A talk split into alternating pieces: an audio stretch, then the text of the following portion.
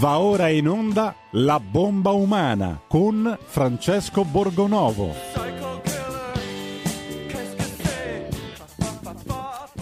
Radio R P L, nuovamente in diretta, zero due sessantasei venti trentacinque ventinove per dire la vostra con la nostra bomba umana Francesco Borgonovo. Inviate fin d'ora i vostri WhatsApp al tre quattro sei sei quattro due sette sette cinque sei. Francesco Borgonovo, sopravvissuto al traffico impazzito di Milano, bastano due gocce e si blocca tutto. A te la linea, Francesco. Sì, ringraziamo la mobilità di questa città, siamo ancora insomma in, in clima elettorale, qui con queste piste ciclabili, con questo ambiente non si circola più, e sono cose molto belle che i cittadini milanesi sperimentano. Vabbè, eh, lasciamo stare, perché oggi dobbiamo parlare di cose che sono ancora più importanti nel traffico di Milano, anche se eh, dipenderà poi dall'esito delle elezioni vedere se la viabilità milanese, quella di, di Roma e di altre città cambieranno. Il, eh, però il tema della giornata è quello che dà, come dire, un po' il cuore a questa trasmissione, cioè il, la questione delle bombe umane, no? Sappiamo che se ne aggirano eh, tantissime in Italia, gente pronta a contagiare e a causare male agli agli altri italiani, e gente che va discriminata, che ormai si può discriminare così normalmente senza preoccuparsi troppo, eh, e come discriminare attraverso uno strumento che si chiama eh, Green Pass, eh, che così ci viene fatto passare come una cosa che ci garantisce la libertà, in realtà non ha pre- permesso, di, permesso di riempire nulla di, di più di prima, no? Perché sappiamo che gli stadi hanno ancora la capienza ridotta, sappiamo che i cinema hanno ancora la capienza ridotta, eh, semplicemente il Green Pass serve a impedire a una parte della popolazione di eh, accedere a una serie di servizi più o meno fondamentali. Allora ci sono eh, degli studiosi, dei professori, degli accademici, degli intellettuali che si sono schierati contro questa misura, Eh, non soltanto, come veniva detto all'inizio, le persone ignoranti con l'anello al naso, brutte, cattive, fasciste.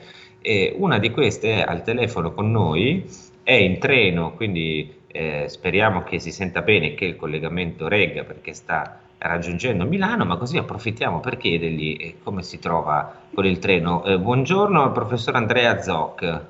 Buongiorno, buongiorno ci se- Francesco. Ci sente bene? bene? Sì, spero sì. Che voi, per voi sia altrettanto, perché le condizioni eh, di paese non sono che, allora, eh, professor Zoc è, eh, mi corregga se sbaglio, professore di antropologia filosofica e filosofia morale all'Università degli Studi di Milano, autore di tanti libri molto interessanti, mi pare che l'ultimo sia Critica della ragione liberale, che è, sì, sì.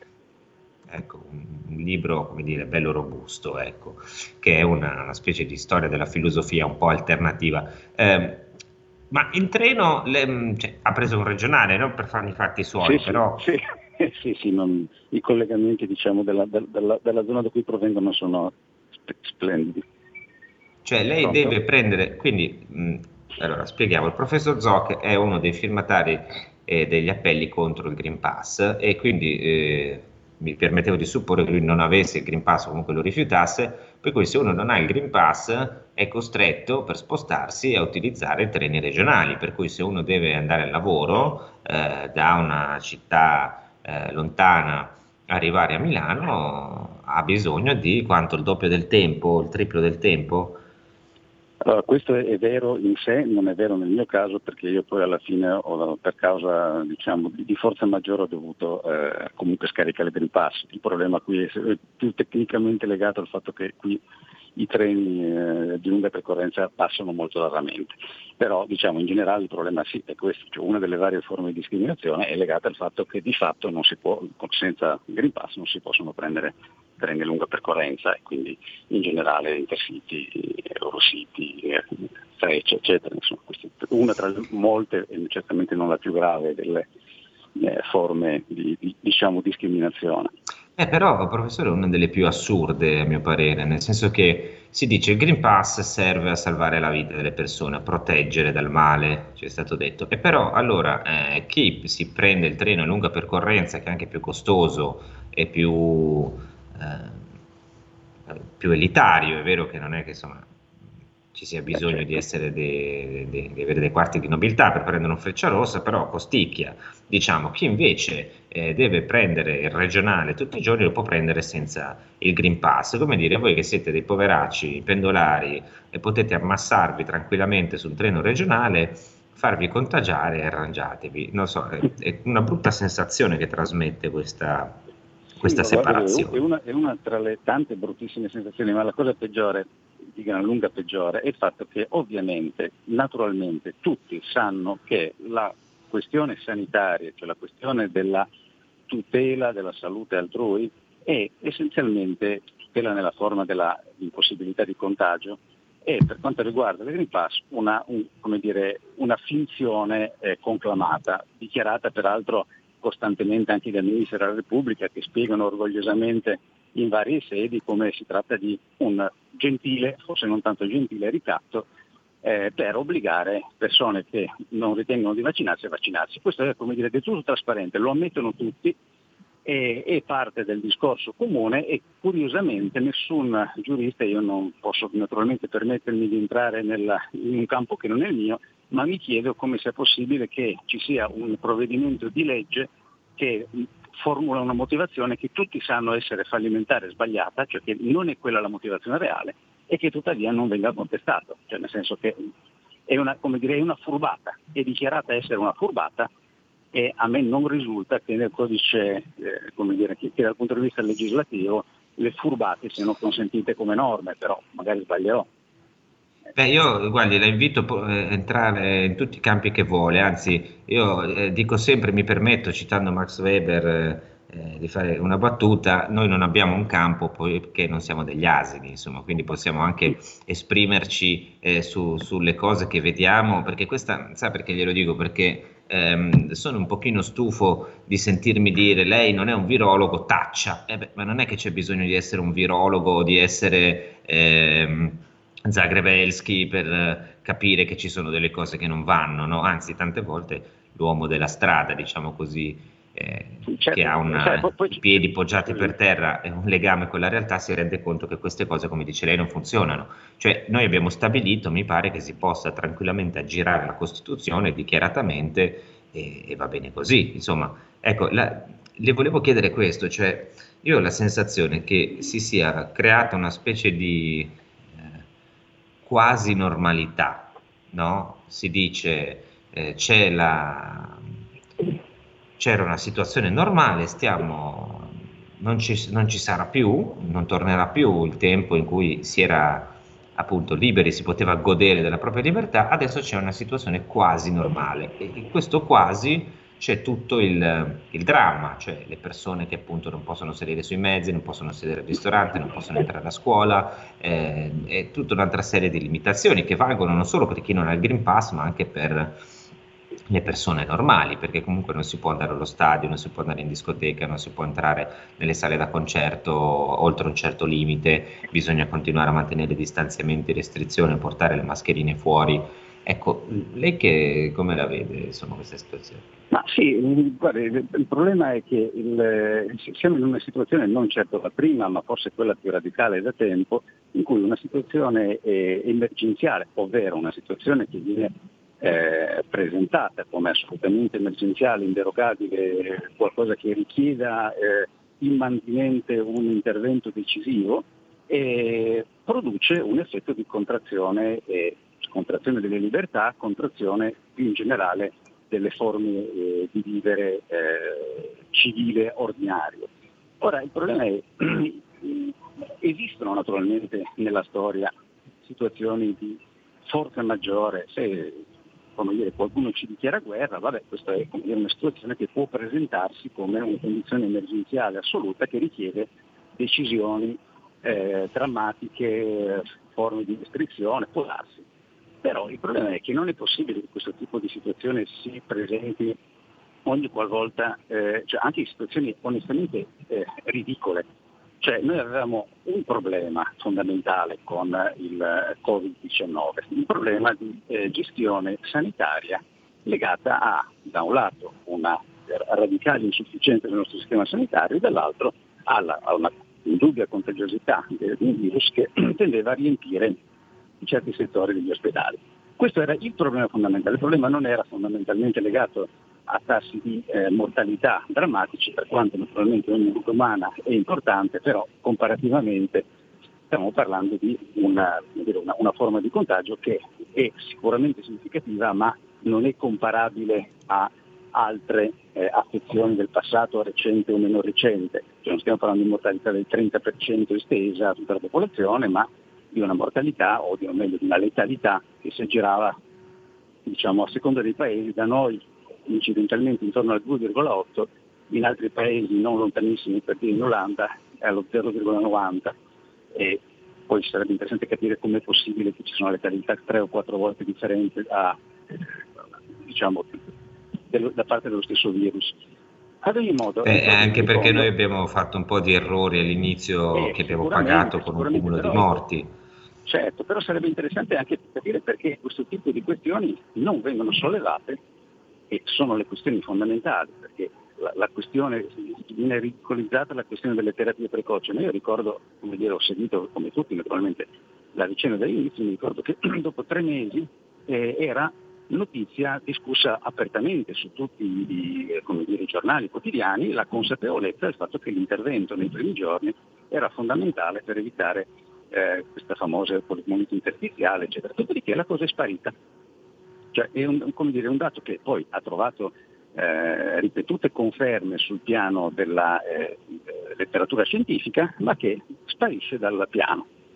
E ora è una cosa che, che non può, non può, cioè, è funzionale alla creazione di uno stato di emergenza, io non voglio assolutamente crederlo, però eh, qualcuno dovrebbe fare, porsi queste domande, cioè per, per che motivo eh, eh, abbiamo creato delle condizioni o mantenuto delle condizioni di eh, inefficienza del sistema sanitario, di questo nessuno parla, e poi arriva Un, un, un vaccino o um, simile vaccino, questo si discute se il termine vaccino qui sia appropriato, una serie di vaccini che diventano l'unica forma di intervento eh, accettabile. Io le, ch- le chiedo questo, questa cosa ovviamente mh, ce le chiediamo dall'inizio e andremo avanti a chiedercele e ci aspettiamo delle risposte, anche se qualcuna insomma un po' l'abbiamo, devo dire, però ehm, le voglio chiedere questa, prima di salutarla, l'ultima, porre l'ultima questione, cioè eh,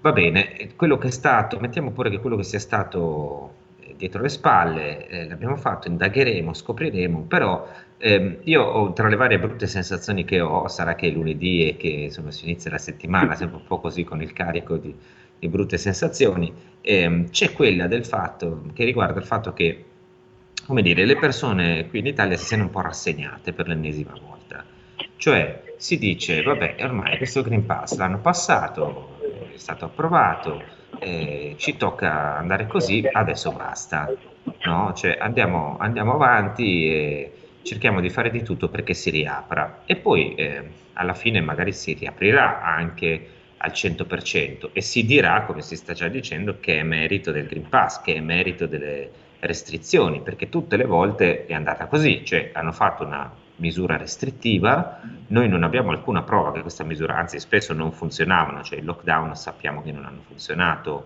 come si doveva, o comunque hanno funzionato a un prezzo devastante, e, e poi però si dice ecco grazie a queste misure adesso siamo più liberi. Ora, io ho, ho la brutta sensazione che noi abbiamo introiettato questo meccanismo di sottomissione e non riusciremo più a liberarcene. Cioè, quello che cerco di, di, di dire è il futuro che ci aspetta, i prossimi mesi. Eh, secondo lei dovremo in qualche modo fare i conti sempre con questo meccanismo di auto, eh, di sottomissione a quello che ci viene detto così a critica, giusto perché non ne possiamo più, oppure c'è un modo per uscirne, lei vede una fine, un, un risveglio, qualcosa di questo genere? Guardi, non, non vorrei essere anch'io il pessimista del lunedì mattina, però io noto una cosa che non ha a che fare esclusivamente con quest'ultimo intervento, ma ha a che fare con una tendenza abbastanza di medio o lungo periodo. Eh, e da un po' di tempo, pensiamo alla crisi subprime, quello che ne è conseguito, eccetera, in cui eh, ci sono una serie di interventi straordinari, eccezionali, calati dall'alto, che creano delle condizioni nuove, più restrittive. Io so come dire, per esperienze che vedete, che in tutta una serie di settori le condizioni di lavoro e le condizioni materiali di lavoro delle persone sono peggiorate, sono peggiorate una volta per tutte.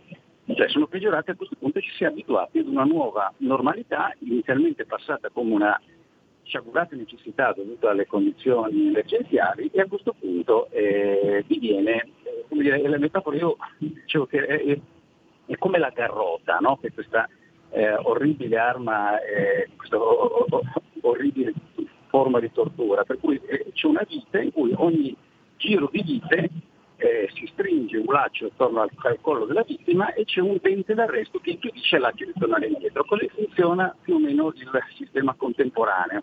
Cioè l'emergenza fa, fa fare un giro di vite con la promessa che poi ritornerà, ma c'è un dente d'arresto che blocca il laccio, non torna più indietro. Così ogni volta abbiamo una situazione emergenziale, questa è la nuova, ci si promette una maggiore, eh, un ritorno alla normalità, un ritorno alla libertà o quant'altro successivamente. In realtà l'unica cosa a cui ci sarà un ritorno, su questo, su questo non ho dubbi, ci sarà una riapertura, perché questa è una componente naturalmente che ha potenti interessi, legittimi interessi dietro, e quindi ci sarà un ritorno alla, al commercio nelle sue forme ordinarie. Ma su tutte le altre cose, le altre cose diventeranno sacrificate.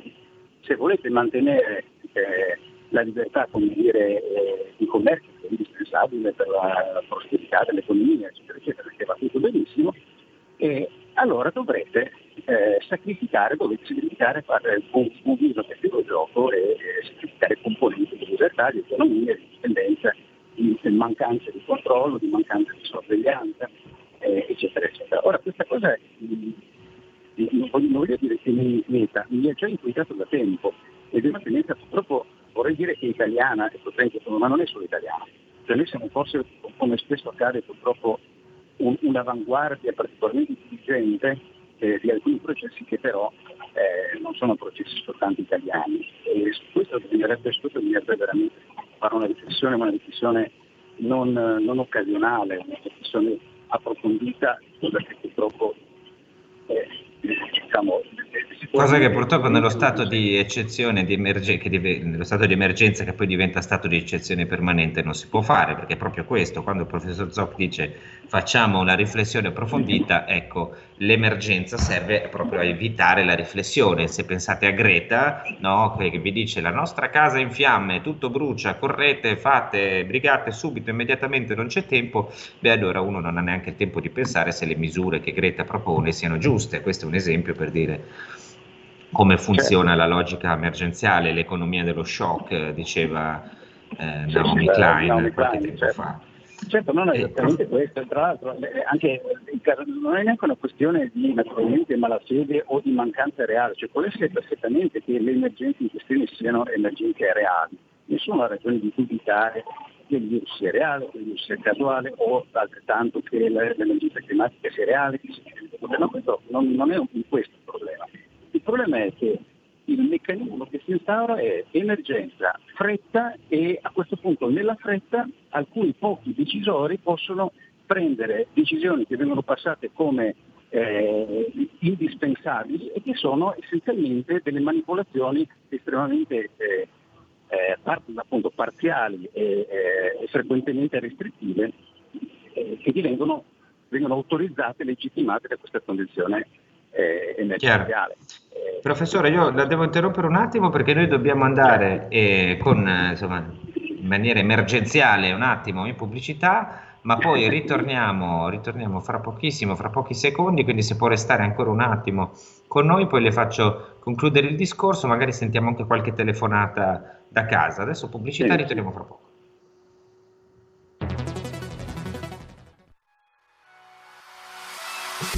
Chi sbaglia paga. Ci metto la firma. Referendum giustizia. uno. Riforma del C S M. Stop allo strapotere delle correnti. due. Responsabilità diretta dei magistrati. Più tutele per i cittadini. Chi sbaglia paga. tre. Equa valutazione dei magistrati. I magistrati non possono essere controllati solo da altri magistrati. quattro. Separazione delle carriere dei magistrati. Stop alle porte girevoli per ruoli e funzioni. cinque. Limiti agli abusi della custodia cautelare. Per una giustizia giusta è un equo processo per tutti. sei. Abolizione decreto Severino. Più tutele per sindaci e amministratori. Firma anche tu ai gazebo della Lega, nelle piazze e in tutti i municipi d'Italia. Trovi tutte le informazioni sul sito legaonline punto it. Chi sbaglia paga. Ci metto la firma.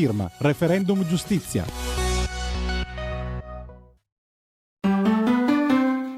Il futuro appartiene a chi fa squadra.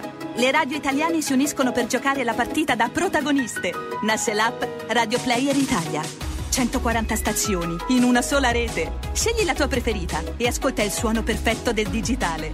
Gratis, senza registrazione, senza interruzioni. Compatibile con tutti i device. Le notizie, la compagnia, la musica scelta da chi la ama, la conosce e la vive.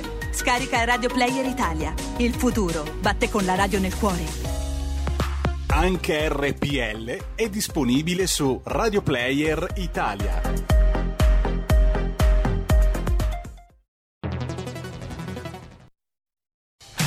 Porta con te ovunque R P L, la tua radio. Scarica l'applicazione per smartphone o tablet dal tuo store o dal sito radio r p l punto it.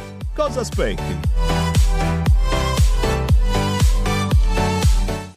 Radio R P L, seconda parte della bomba umana con Francesco Borgonovo. Abbiamo aperto le linee, ci sono già due chiamate per te, Francesco, quindi la linea torna a te. Eccoci, allora sentiamo le due chiamate. Buongiorno. Pronto? Sì, pronto, buongiorno. Sì, buongiorno, chiamo dal Veneto. Ehm, io in un altro contesto ho posto ehm, alcune domande ad un senatore che si era reso disponibile a rispondere a, a, a un'altra radio. Mm. Eh, la, la questione che io gli avevo posto era questa, no? E cioè se i tamponi che si fanno giornalmente sono un campione rappresentativo dell'Italia oppure se sono tutti i campioni che effettivamente si fanno, perché il risultato finale è che si fanno trecentomila tamponi, risultano positivi non so duemila persone e si dice che l'R T è dell'uno virgola cinque per cento, ma dico dei numeri così tanto per fare un esempio. Allora la mia domanda era questa: se noi prendiamo altri trecentomila e facciamo la stessa cosa, troviamo sempre e comunque questi positivi, perché allora vuol dire che i numeri positivi in Italia sono, non dico un milione, ma quasi, oppure sono tutti i positivi che effettivamente ci sono in Italia e quindi andrebbero rapportati non ai trecentomila tamponi ma ai sessanta milioni di italiani sani che ci sono. Allora, ho capito, che... la questione, ho capito la domanda, è, guardi, io non sono...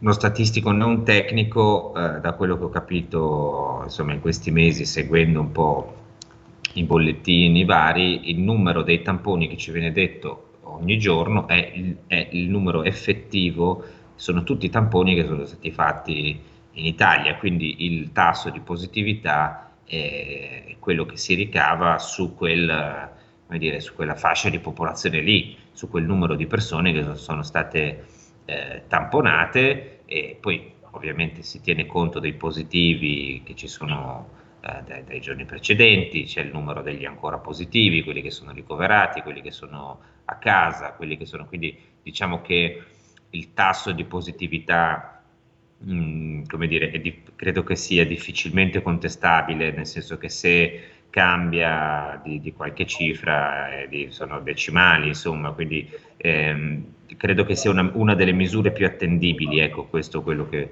voglio dire, ma è la sensazione che ho avuto io osservando, osservando i bollettini in questi mesi, quindi mh, ci informeremo, vedremo, insomma, magari vedremo anche dopo, più tardi avremo un altro collegamento, magari potremo chiedere anche al, al nostro ospite che cosa ne pensa di questa cosa dei tamponi. Sentiamo un'altra telefonata.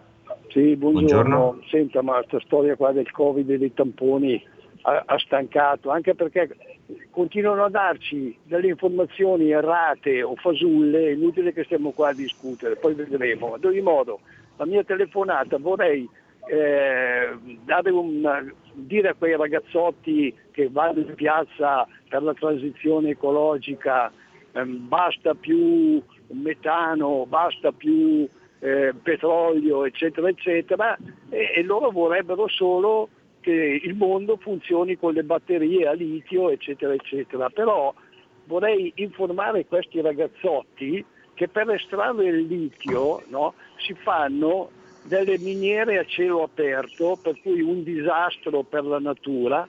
In più ci sono dei poveri cristi, no, che devono scavare nei buchi per estrarre questa polvere nera. E questo non è un disastro ecologico e anche umano, per cui quando si va in piazza bisogna far, far lavorare il cervello, non solo la bocca del bla bla. Chiaro, chiarissimo, grazie. E, beh, in effetti eh, è un po' surreale riguardo alle proteste il fatto che vadano in piazza a protestare quando poi tutti gli hanno dato ragione a partire da Draghi, quindi non capisco esattamente contro che cosa protestino questi ragazzi. Sentiamo se abbiamo ancora il professor Zocca, se riusci- siamo riusciti a tenerlo in linea.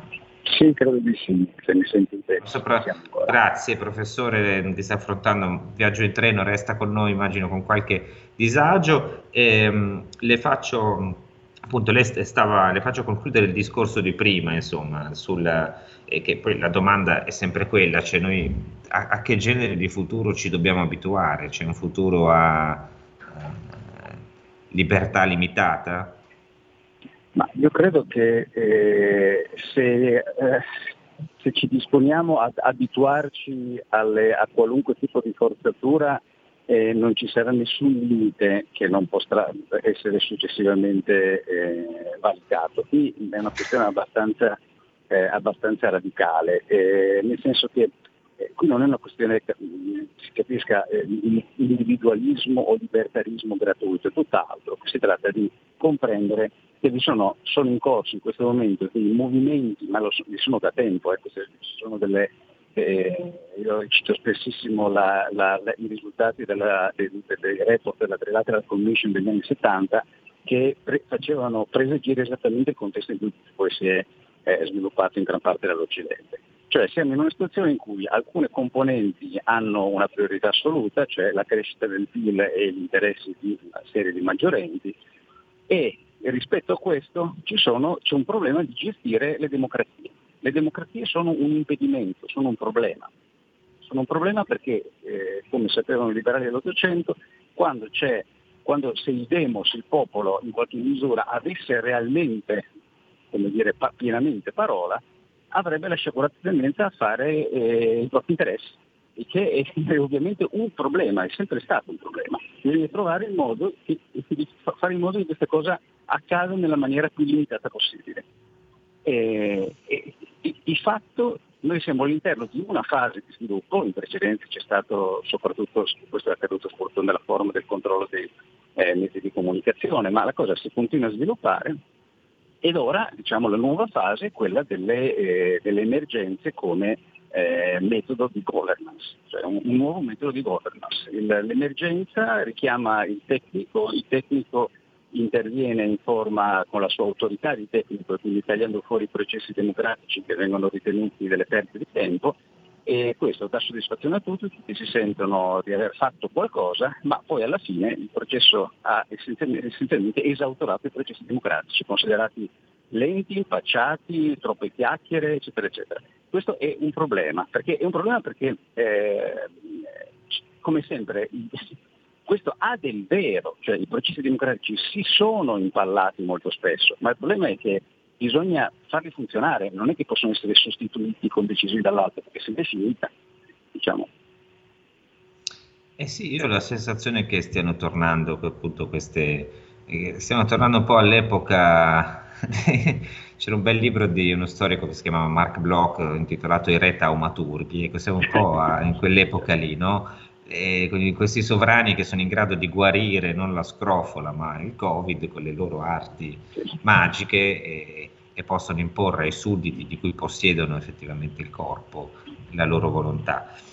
Eh, ringrazio il professor Andrea Zocca, se volete eh, cercate insomma il suo, il suo, i suoi libri perché ne ha, ne ha scritti più di uno, eh, ne ha scritto più di uno, è, una, insomma, è stato un piacere averlo qui con noi, speriamo che possa tornare, magari non mentre è in treno, ma è stato lui a essere gentile, siamo noi che l'abbiamo disturbato mentre affrontava certo, questi viaggi, eh, della speranza travolta, perché attraversare l'Italia in treno insomma, è un po' complicato, e lo ringrazio e spero appunto che possa tornare qui magari a parlare del Green Pass, anche se la mia... Eh, Se il mio auspicio è che nei prossimi dieci giorni, quelli che mancano all'approvazione, all'entrata in vigore della carta verde, la lascia passare qualcuno al governo ci ripensi, almeno lo attenui. Grazie professore. Grazie, buona giornata a voi. Buona giornata a lei.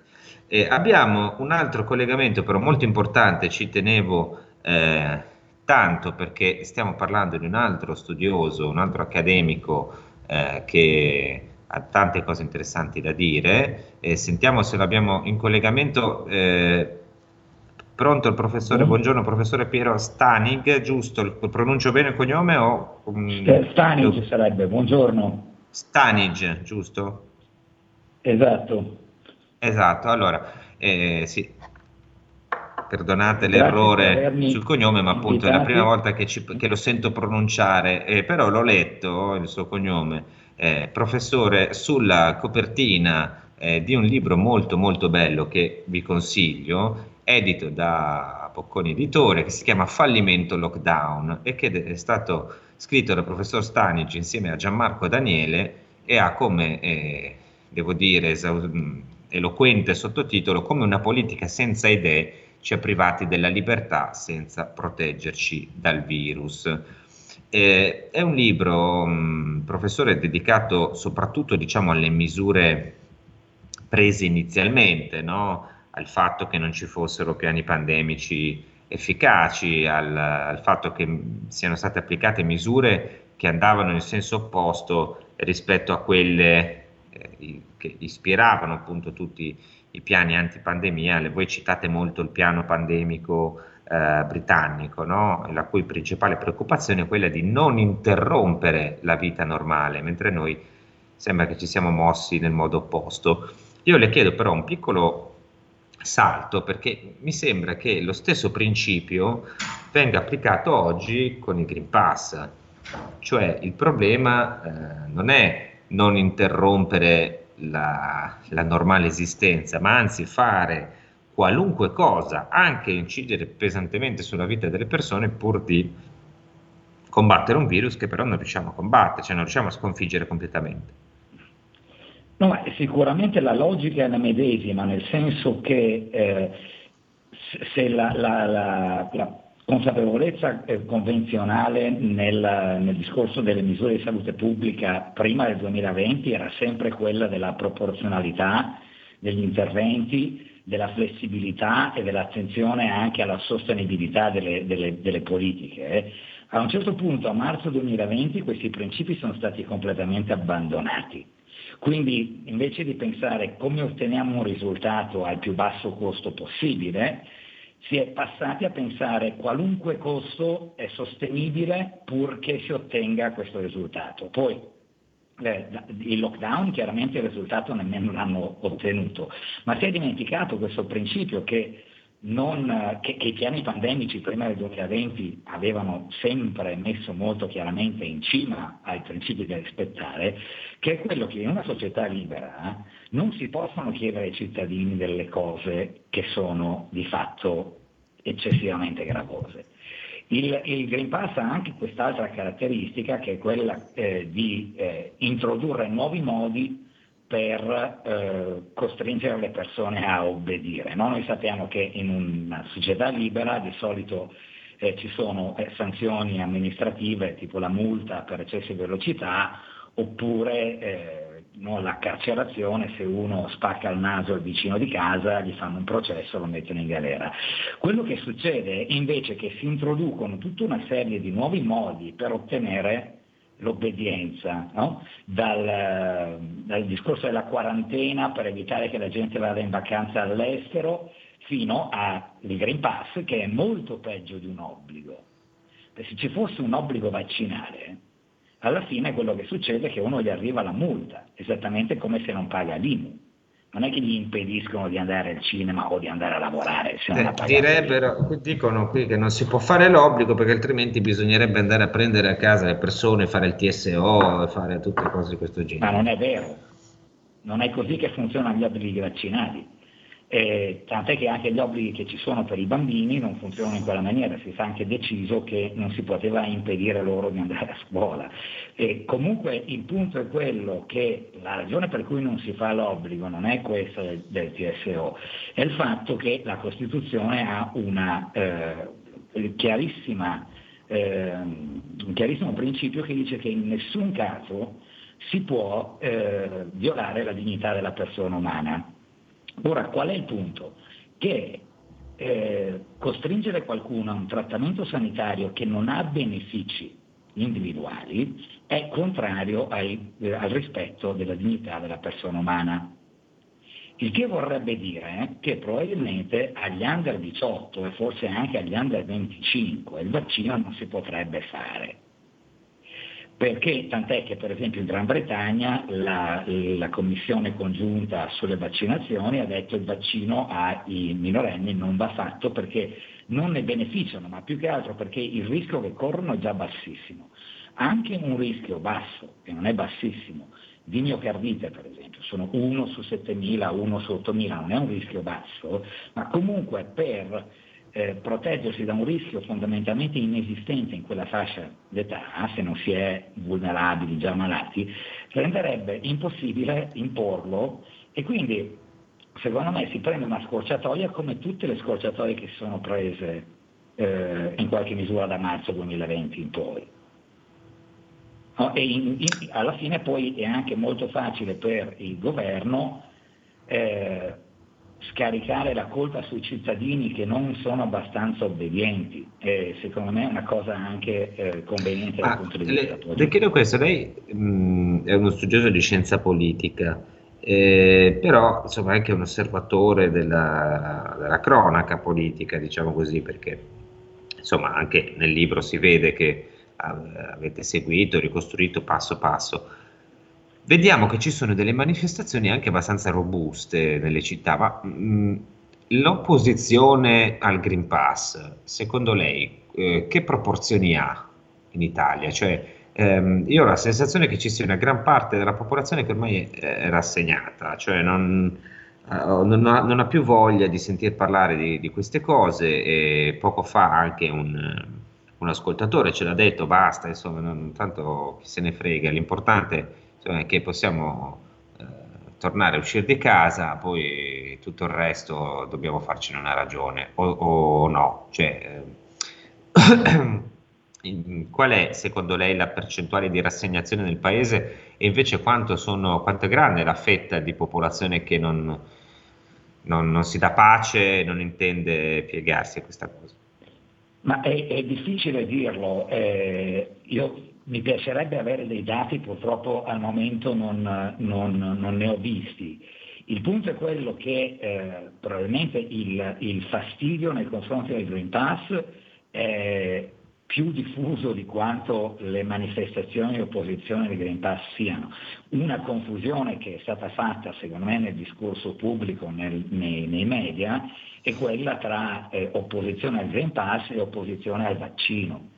E, e, e classificare come Novax chiunque eh, pensi che avere un, una misura di questo tipo sia eh, orribile è stata una cosa che ha anche forse spaventato alcuni, nel senso che molti magari pensano che il Green Pass sia una eh, misura eccessiva e liberticida, invasiva, che poi rende i cittadini no, poliziotti dell'un l'altro, no? Per cui il ristoratore deve controllarti i, i documenti, il, il, no, il posto di lavoro deve controllarti i documenti, e probabilmente molti sono infastiditi ma hanno paura di dirlo anche perché si rischia di essere, di essere linciati. Eh, voglio dire, qualcuno eh, l'altro giorno diceva su Twitter bisogna investigare perché c'è questo fronte trasversale che va da Wu Ming fino alla verità, no? Ma alla fine forse eh, tutti quanti quelli che non sono decisamente investiti in questa politica sono opposti, per cui ci sono opposizioni dall'estrema sinistra, ci sono opposizioni dal mondo, opposizioni dal mondo conservatore, forse perché questa cosa è oggettivamente fastidiosa. Eh, giusto per aggiungere ancora una cosa.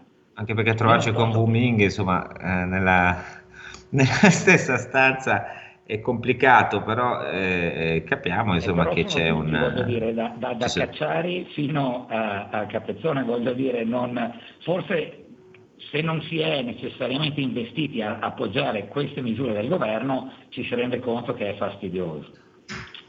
E, ma una cosa da aggiungere, no? io, io faccio fatica a pensare che le persone non, non trovino eh, questo un fardello esagerato, anche perché il paragone che si faceva eh, nel, quando si discuteva dell'introduzione del Green Pass è quello della patente di guida. Ma io le chiedo, quando lei va in autostrada, deve mostrare la patente prima di entrare in autostrada? No. Se lei per caso entra in autostrada senza patente, multano la, la, il gestore dell'autostrada? No. E eh, quindi questa non è una patente, questo è un, un meccanismo di controllo. Beh, per faccio una, mi permetto di fare un altro esempio, mi scusi se la interrompo, perché questa cosa della patente è stata ripetuta più e più e più volte. Ehm, io se ho la patente posso fare una cosa in più, cioè posso guidare la macchina, cosa sì, cioè, anche, non mi è impedito anche, di anche spostarmi o di, o di svolgere delle attività che prima potevo svolgere, no? È come, cioè, sì, qui non è come prendere la patente per la macchina, è come prendere la patente per camminare. Cioè io, io adesso posso camminare liberamente dove mi pare, se mi dicono fai il Green Pass per camminare, allora se non lo faccio non posso più fare una cosa che prima facevo. E il Green Pass funziona così, non è che uno gli viene detto tu guidi, eh, adesso introduciamo la patente e se non ce l'hai non puoi guidare. No, se quando fai la patente puoi fare una cosa in più, con il Green Pass al massimo se non ce l'hai puoi fare delle cose in meno. Questo è il succo, credo, non credo di sì, sbagliarmi, no, che sono ragionamento spannoso. Ma secondo me, cioè, oltre al fatto che impone delle restrizioni allucinanti, ma voglio dire le restrizioni allucinanti le abbiamo avute a marzo e aprile, quando in alcuni contesti, come la regione in cui mi trovavo io, era proibito proprio di uscire di casa, nemmeno la passeggiata attorno all'isolato. E abbiamo, siamo stati sottoposti a delle privazioni che sono assolutamente inconcepibili, ma il punto è quello che anche la, la logica del controllo che viene introdotta è molto preoccupante, secondo me.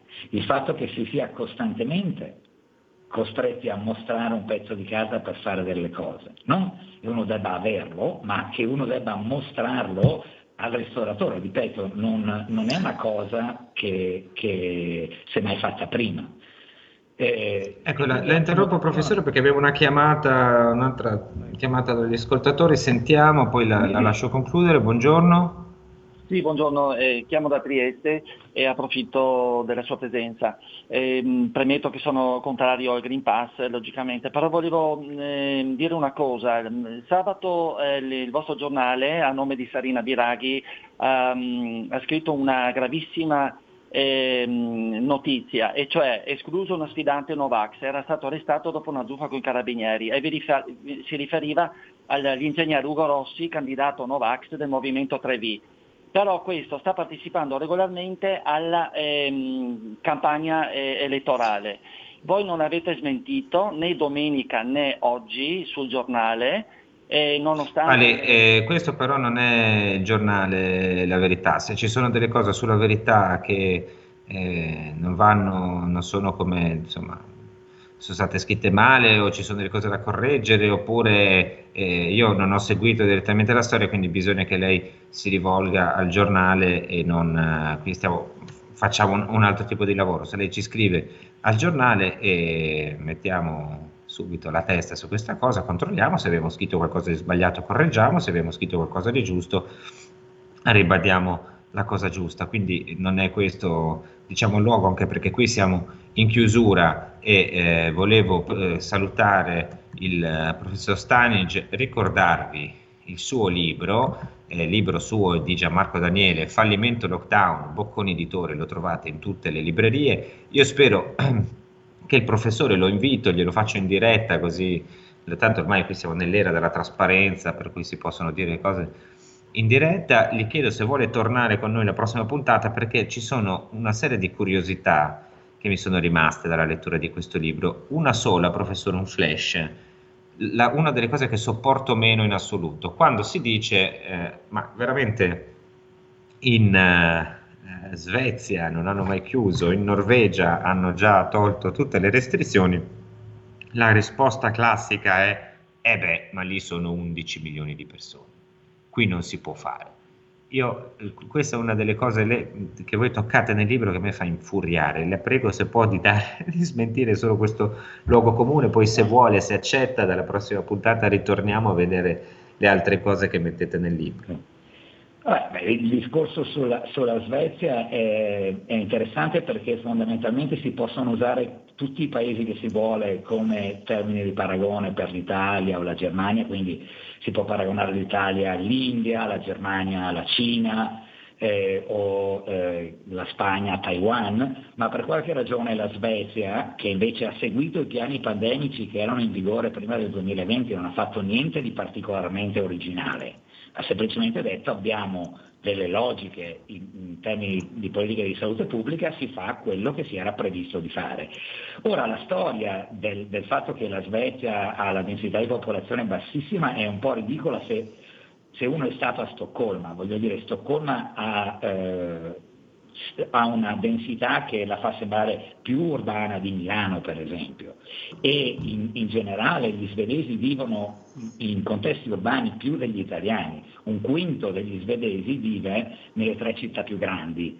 La terza città più grande, che è Malmo, ha una densità che è a metà tra quella di Bologna e quella di Torino.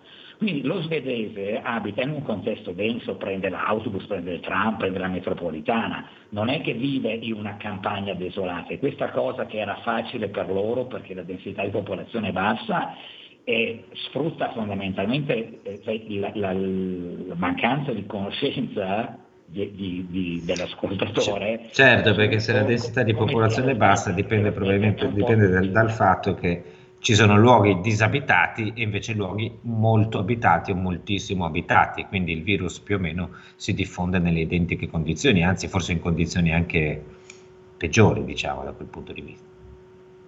No, decisamente, cioè non è, non è che lo svedese non prende il tram o non prende la metropolitana, cioè vive come vive un milanese o un torinese, quindi inutile dire tipo la densità di popolazione bassa, perché i pericoli che uno corre sono analoghi a, a Stoccolma e a Milano.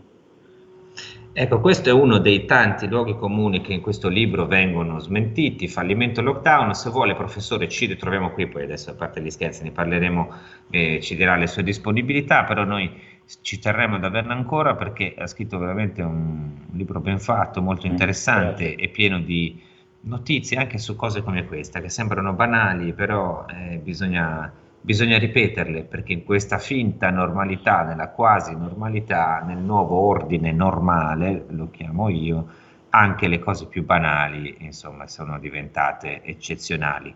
Ringrazio il professor Piero Stanig e ringrazio tutti voi che siete stati all'ascolto. Ora vi lascio nelle amorevoli braccia del nostro mega direttore galattico eh, Giulio Cainarca, di cui tutti noi ovviamente siamo adepti. Noi vogliamo, non vogliamo il Green Pass, ma vogliamo eh. tutti. È un bel direttore, è un bel direttore. Noi non vogliamo il Green Pass, ma vogliamo il Cainarca Pass, che è quello a cui serve per accedere alle grazie del direttore di R P L. Quindi vi ringrazio e mi metto in coda anch'io per avere questo pass, che è molto difficile da ottenere. Vi auguro una buona settimana, noi ci risentiamo venerdì mattina. Grazie a tutti. Avete ascoltato La Bomba Umana.